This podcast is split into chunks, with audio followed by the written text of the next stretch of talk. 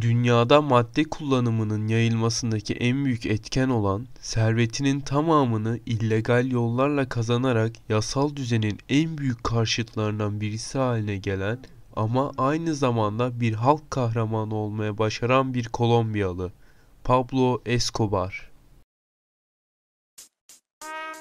Relax and take notes while I take totes of the marijuana smoke. Throw you in a choke, gun smoke, gun smoke. Biggie smoke for mayor, the rap slayer, the hooker layer. Motherfucker, say your prayers. Hail Mary, full of grace. Smack the bitch in the face, take her Gucci bag and a North Face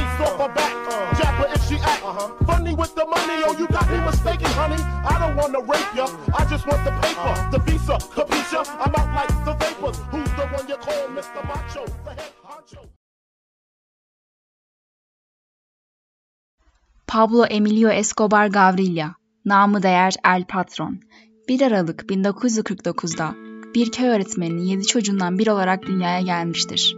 Escobar'ın ailesinin maddi durumu pek de iyi değildi.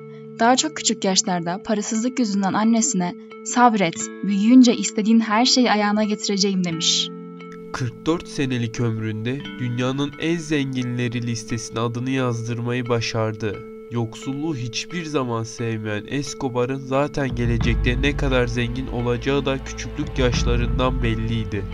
İleride bir milyarder olacağına daha arkadaşlarıyla oyun oynaması gereken yaşlarında karar veren Escobar'ın söylenenlere göre en büyük hayallerinden biri de Kolombiya başkanı olmakmış. Ufak tefek suçlara henüz küçükken başlayan Escobar, kara borsa ürünlerden sonra kaçakçılık yapmanın da daha çok para getirdiğini anlayarak bu alana yönlenmiş. Kaçak sigara ve sahte piyango biletleri satarak suç dünyasında ismini duyurmaya başlamıştır. Sigara kaçakçılığı yaparken yıldızı parlayan Escobar, o dönem Miami'de madde ticareti yapan Kolombiyalı bir kadınla tanışıyor. O zamanlar bu maddeyi henüz kimse bilmiyor. Amerika Birleşik Devletleri'nde bile yeni yeni yayılmaya başlamış. Bu kadın Escobar'a tek bir şey hariç işi tüm detaylarıyla öğretiyor ve birlikte maddeyi Bolivya, Şili, Peru gibi Güney Amerika ülkelerinden akıp önce Kolombiya'ya, oradan da Miami'ye yolluyorlar. Aslında işler çok da iyi gidiyor. Ta ki Miami'deki kadın başka bir suçtan yakalanıp hapse atılana kadar.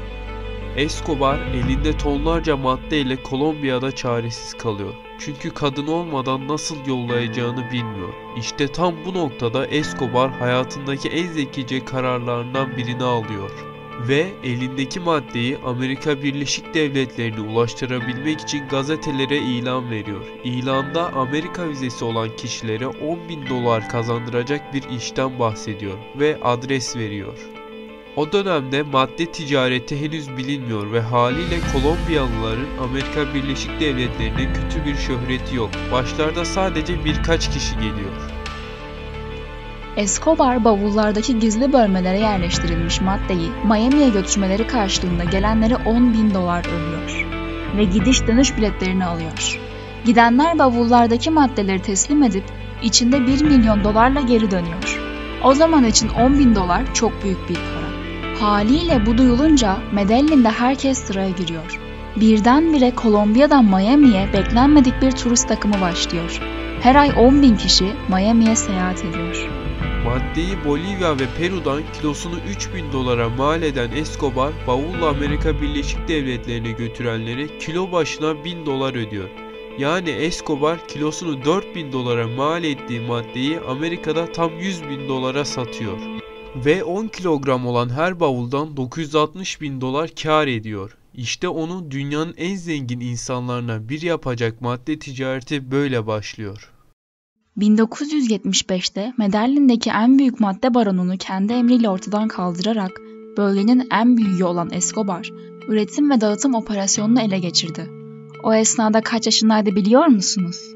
26.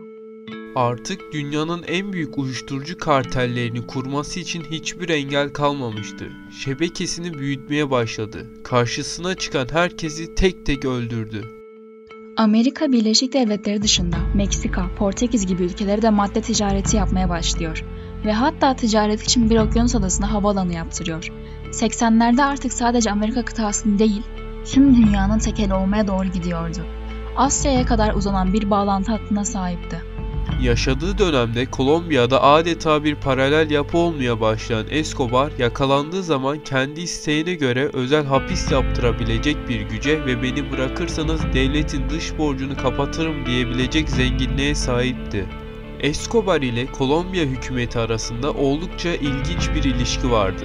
İllegal işlerini sürdürürken ona engel olan birçok Kolombiyalı savcı, polis ve devlet adamı onun bizzat emriyle ortadan kaldırılmıştı. Escobar gençliğinden beri çevresindekilere bir gün Kolombiya başkanı olacağım diyordu. Bunun ilk adımı milletvekili olmaktı. 1982 seçimlerinde Kolombiya Liberal Parti'den adaydı. Yedek üye olarak seçildi de. Ama siyasete atılması onun en büyük hatası oldu. Geçmişi didik didik edildi. Siyasete atılmak onun için sonun başlangıcı olacaktı. Dönemin Adalet Bakanı Bonilla, Pablo Escobar'ın suç dosyalarını ortaya çıkardı. Pablo istifa etmek zorunda kaldı.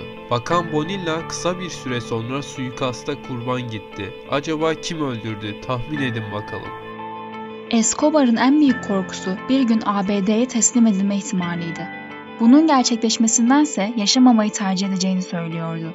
Bu ihtimalin önüne geçmek için hükümet yetkililerine Kolombiya'nın 10 milyar dolar olan tüm dış borcunu ödemeyi teklif etmiştir. İşte bu yüzden Kolombiya'da Escobar için devletten büyük adam diyorlardı. Kan dökerek, uyuşturucu satarak kazandığı parayla böyle bir pişkinlik de yaptı yani. Ama hükümet kabul etmedi. 1991 yılında içinde Escobar'a karşı gelen başkanın da olduğunu düşündüğü uçağı 107 yolcusu ile birlikte düşürttü. 107 kişinin hepsi öldü. Escobar'a hafifletilmiş ve iyi olanaklarda hapis cezası karşılığında teslim olması teklif edildi. Escobar ise ancak kendi yaptırdığı hapishanede yatacağını söyleyince hükümet son çare olarak bunu kabul etti. Kendi lüks ve özel hapishanesini inşa ettiren Escobar burada kafasına göre takılıyor, barbekü yapıp istediği zaman dışarı çıkıyor. Havuz partileri falan veriyordu. Hatta ve hatta Escobar sıkılınca Kolombiya milli takımını hapishanesine getirip maç yaptırmıştı. Bir süre sonra hükümet yetkilileri Escobar'ın buradan da örgütü yönettiğini anlayınca onu başka bir hapishaneye aktarma kararı aldı. Fakat bunu duyan Escobar eline kelepçe vurdurup sahte bir polis arabasıyla kendi yaptırdığı hapishaneden kaçtı. Her ne kadar dünyanın en zengin insanlar arasında yer alsa da Escobar halkla, köylüyle iyi bir bağ kurup onların yanında olmayı başarmıştır. Okul, hastane, park, kilise yaptırarak Kolombiya'ya destek olmuştur. Adamları aracılığıyla halka milyonlarca dolar para vermiş, gözlerinde devletten daha güçlü ve daha samimi bir konum yakalamıştır. Hatta halkın bir kısmı onu zenginden alıp fakire veren bir Robin Hood olarak görmüştür.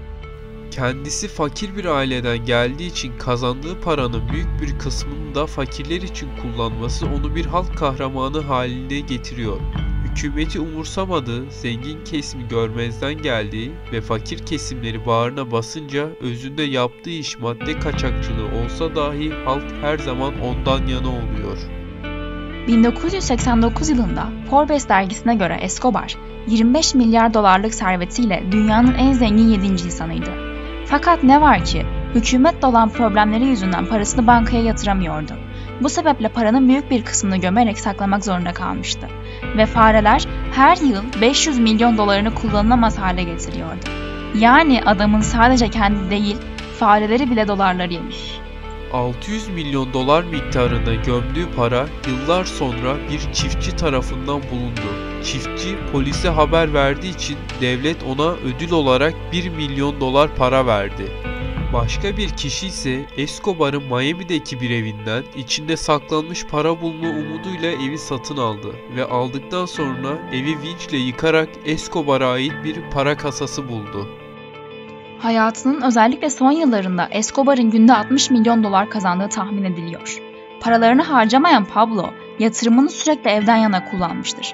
Hatta neredeyse 800 tane ev satın alan Escobar'ı bu evler yüzünden polis yıllarca içinde aradı. Henüz polisten saklanmasının gerekmediği dönemde Escobar, Medellin şehrinin biraz uzağında nehrin kıyısında bir bölge satın aldı. Burayı zevk ve eğlence merkezi haline getirdi.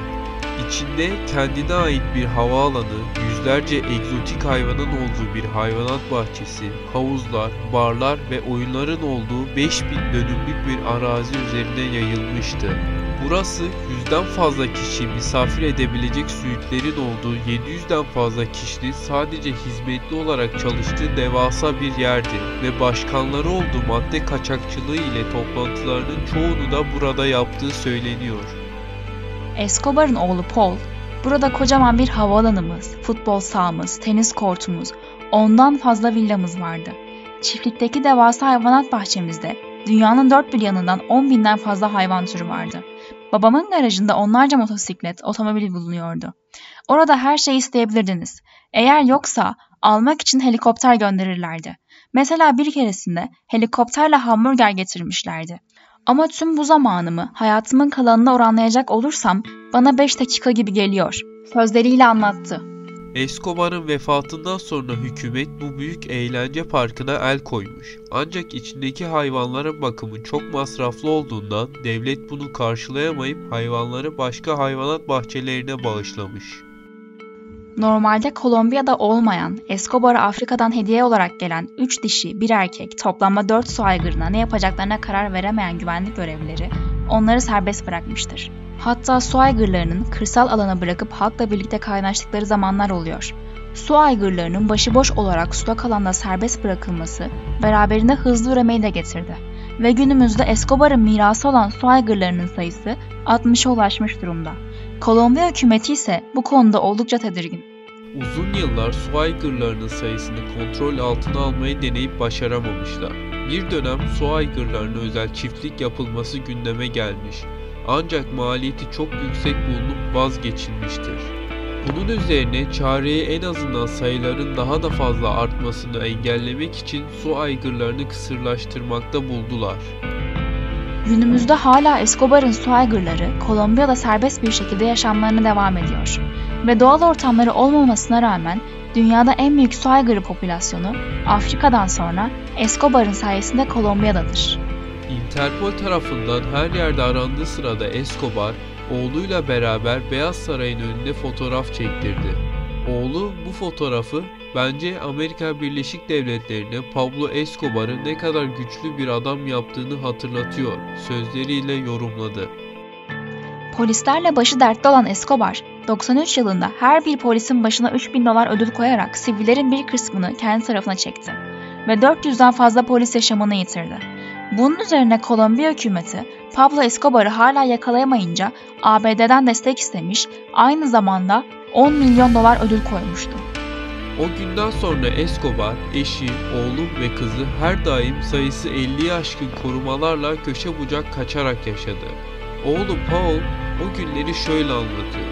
Polis tam anlamıyla her tarafımızı sarmıştı. Bir hafta boyunca aynı bomboş evde camlardan uzak yaşamamız gerekti.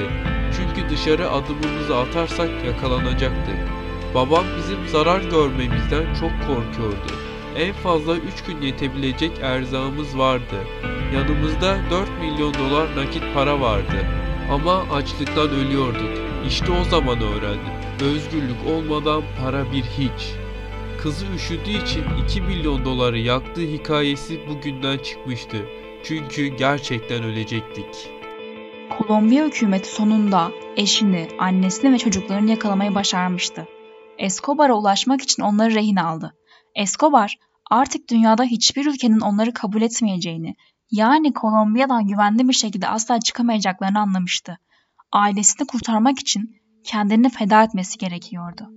Çoğu kaynakta Amerika Birleşik Devletleri'nden gelen özel güvenlik birimleri ve Kolombiyalı güçler tarafından telefon aramasından yeri tespit edilip bir operasyonla vefat ettiği yazsa da oğlu Paul bunları yalanlıyor. Babam bize hep şunu söylerdi. Telefon ölümdür. Babam 10 yıl boyunca bir kere bile telefon kullanmamıştı. Ama vefat ettiği 2 Aralık 1993 günü bize tam 7 kez telefon açtı. Bunu yakalanmak için yaptığını o gün anlamıştım. Böylece biz serbest kalacaktık. Bana hep yakalanmamak için hayatına nasıl son vereceğini anlatırdı. Yaşamına son vermek istiyorsan sağ kulağından vurmalısın kendini derdi. Bu nedenle babam düşmanları tarafından çevrelendiğinde kendi hayatına son verdi. Kaldı ki zaten otopsi raporunda da sağ kulağına yediği kurşun yüzünden vefat ettiği yazıyordu. Söylenenlere göre polislerin aksi halde iddia etmesinin sebebi ise devletin Escobar'ın başına 10 milyon dolar ödül koyduğu paraya sahip olmaktı. Pablo Escobar öldüğünde cenazesi 25 bin kişinin katılımı ile kahraman gibi uğurlanmıştı. Bu insanlar Pablo'da ne buldu? Nasıl oldu da cenazesine bu kadar kişi toplandı? Bu hikayedeki asıl sorun işte bu. Öncelikle güç sevgisi birçok insan gücü idealize ediyor. Hayatta ulaşılacak en üst mertebe güç mertebesi kafasına göre yaşayan kimseye hesap vermeyen, kurallara uymayan, kuralları kendi koyan. Her güçlü yanlış değil tabi. Ama tabi güç gelsin de nasıl gelirse gelsin demek yanlış rol model belirlenirken kimse Escobar'ın toplamda 200 yargıç ve 100 polis gazeteci ve bürokratla birlikte toplam 4000'den fazla insan ölümünden sorumlu olduğuyla hatırlanmaz. Yalnızca kızı için para yakması, Amerika tarafından aranırken Beyaz Saray önünde fotoğraf çektirmesi gibi olayları romantik bir şekilde anlatır. Escobar'ı kahramanlaştırır. Halbuki topluma zarar veren güç güç değildir. Gücüne ve gücünü uygulama şekline bakarak herkes kahraman ilan ediliyor. Durum dünyanın neredeyse tüm coğrafyaları için geçerli. Kötü yolla kazanılan güç iyi kullanılabilir mi? Ayrıca bir de düşmanımın düşmanı dostumdur anlayışı var. Escobar için zamanında şöyle diyen çok Kolombiyalı vardı mesela. Benim sevmediğim politikacılar haddini bildiriyorsa, uyuşturucu kaçakçısı da olsa desteklerim abi. Düşmanımın düşmanı en az düşmanın kadar kötüyse ne olacak peki? Kolombiya'da köklü bir Amerika Birleşik Devletleri düşmanlığı da vardı. Escobar'ın birçok ABD ajanını hedef aldığı duyuluyordu. Bu yüzden de onu sevdiğini söyleyen birçok insan vardı. Hatta Escobar taraftarları tarafından Amerika Birleşik Devletleri Escobar'dan çok daha fazla insan öldürdü denerek savunuluyordu. ABD öldürünce eleştirip sonra bir sürü kişinin katil olan Escobar'ı desteklemek sizce de ikiyüzlülük değil mi? Burada insanlığa düşen görev hiçbir olguya bakmaksızın haksızlıklara ve ölümlere koşulsuz şartsız karşı durmak olacaktır. Suikast girişimine karşı ailesi soy isimlerini değiştirip Arjantin'e kaçtı. Kızı şu anda emlak işleriyle uğraşıyor. Oğlu da yazar ve mimar. Haklarında bir kara para aklama davası açılsa da davaları düştü. Suç dünyasından uzak bir hayat yaşıyorlar. Escobar'ın oğlunun kitabında yazdığı şu cümleyi hiçbir zaman unutmayalım. Babam bana hangi yoldan gitmemem gerektiğini gösterdiği için hep minnettar kalacağım.